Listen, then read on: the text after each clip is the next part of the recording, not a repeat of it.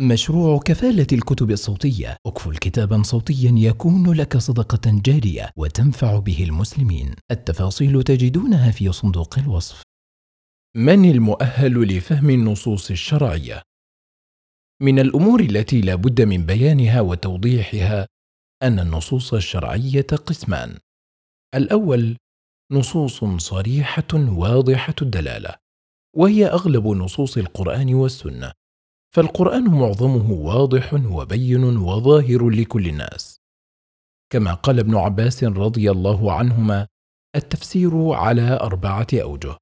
وجه تعرفه العرب من كلامها وتفسير لا يعذر أحد بجهالته وتفسير يعلمه العلماء وتفسير لا يعلمه إلا الله. من انتحل منه علما فقد كذب. انتهى قوله. ففي القرآن قسم يعرفه كل من قرأ إذ لا صعوبة في فهمه فالحلال فيه واضح والحرام واضح وكذلك الحدود وفرائض الدين وما فيه من قصص وعبر. وهذا الجانب من القرآن يشكل القسم الأكبر منه فهو سهل مفهوم. فالقرآن آيات بينات واضحات في الدلالة على الحق. أمرا ونهيا وخبرا.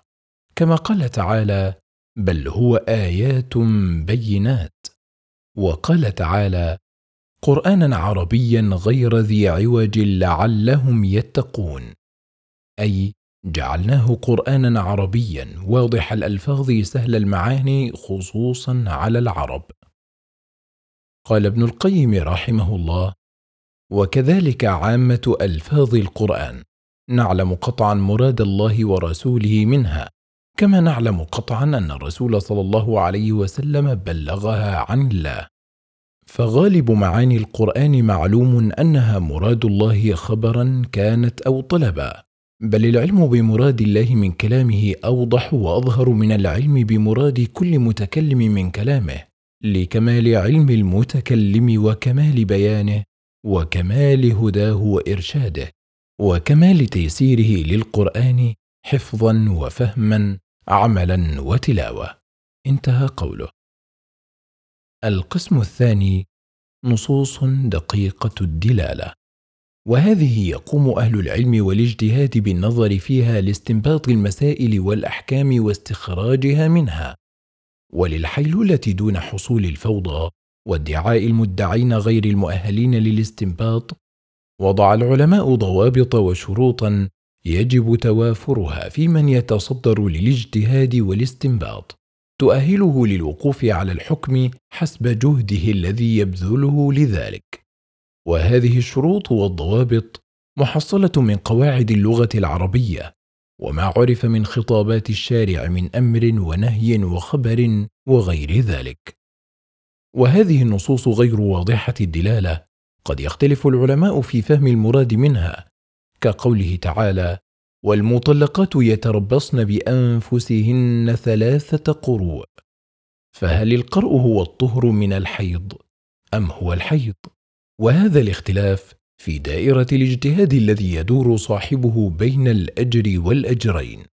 ومما يلاحظ في بعض البرامج الحوارية عبر وسائل الإعلام المختلفة من فضائيات وإذاعات وتلفاز ومجلات وصحف.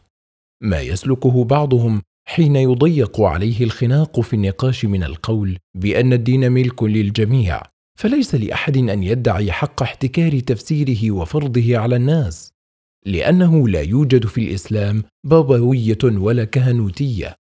وهذه كلمة حق أريد بها باطل فالحق أن الدين من حيث تطبيقه والعمل بأحكامه ليس خاصا بأحد أما الباطل فهو إخضاع تفسير نصوصه لرغبة كل إنسان وهواه بحيث يؤول نصوصه بحسب التشهي الذي يريده لأن هذا يجر إلى تمزيق الأمة. وجعل النصوص ألعوبة بيد غير المؤهلين لاستنباط الأحكام منها. وهذا ما حصل عند ظهور هذه الدعوة. مما أدى إلى الاستخفاف بمجتهدي هذه الأمة من الصحابة ومن بعدهم وإحلال الفوضى في القول والفتوى محل الاجتهاد الحق والدقة فيه. وقد لاحظ تلك المشكلة الحافظ ابن رجب رحمه الله واشتكى منها قائلا يا للعجب لو ادعى معرفة صناعة من صنائع الدنيا ولم يعرفه الناس بها ولا شاهدوا عنده آلاتها لكذبوه في دعواه ولم يأمنوه على أموالهم ولم يمكنوه أن يعمل فيها ما يدعيه من تلك الصناعة. فكيف بمن يدعي معرفة أمر الرسول صلى الله عليه وسلم؟ وما شهد قط يكتب علم الرسول ولا يجالس أهله ولا يدارسه فلله العجب كيف يقبل أهل العقل دعواه ويحكمونه في أديانهم؟ يفسدها بدعواه الكاذبة. انتهى قوله.